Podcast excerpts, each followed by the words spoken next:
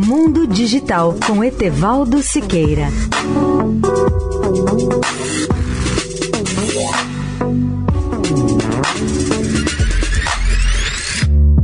Olá, amigos da Eldorado. Um dos projetos mais ambiciosos da NASA é o retorno de astronautas à Lua no final desta década com o programa Artemis. Para garantir a realização do projeto, a agência espacial terá que contar com recursos essenciais na superfície lunar. Um deles é a presença de água, recurso que não poderá ser levado ou lançado da Terra.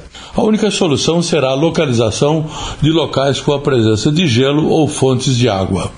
Para conseguir essa localização, os astronautas terão que escavar a superfície ou derreter o gelo e purificar a água para beber, bem como decompô-la e usar o hidrogênio como combustível do foguete. Mas quanta água existiria na Lua e onde poderia ser encontrada?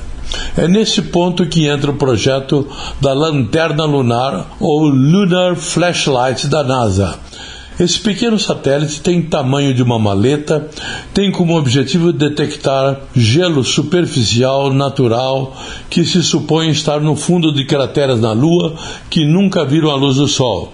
Na opinião de Barbara Coyne, pesquisadora-chefe da missão no Goddard Space Flight Center, embora a NASA tenha uma boa ideia de que há gelo dentro das crateras mais frias e escuras da Lua, as medições anteriores foram pouco ambíguas.